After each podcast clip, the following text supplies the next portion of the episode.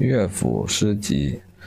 乐府的名称起于汉魏，西汉时设有太乐和乐府二属，分掌雅乐和俗乐。乐府采诗一般是为了娱乐，一是为了娱乐，一是为了观风俗。乐府诗的主要时代是汉魏两晋和南北朝。耳熟能详的有如《江南》，江南可采莲，莲叶何田田。以及著名的北朝民歌，长篇叙事是《木兰诗》。相对于更早的《诗经》，这一部诗集它有南北方文化的交融。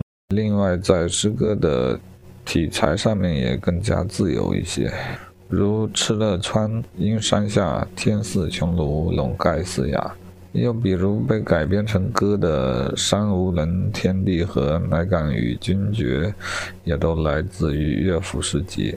中国的文化，因为总是有一些历史阶段对文化进行了严格的圈定，导致其特别的单一。因此，像《诗经》或者乐府诗集这一种民间文化收集而成的作品。往往会给人一种别开生面的感觉，它没有什么主流的价值观的束缚和限定。由此也可见，所谓主流的价值观，无非是后世通过强行干预的方式来主导，而非自然孕育形成的。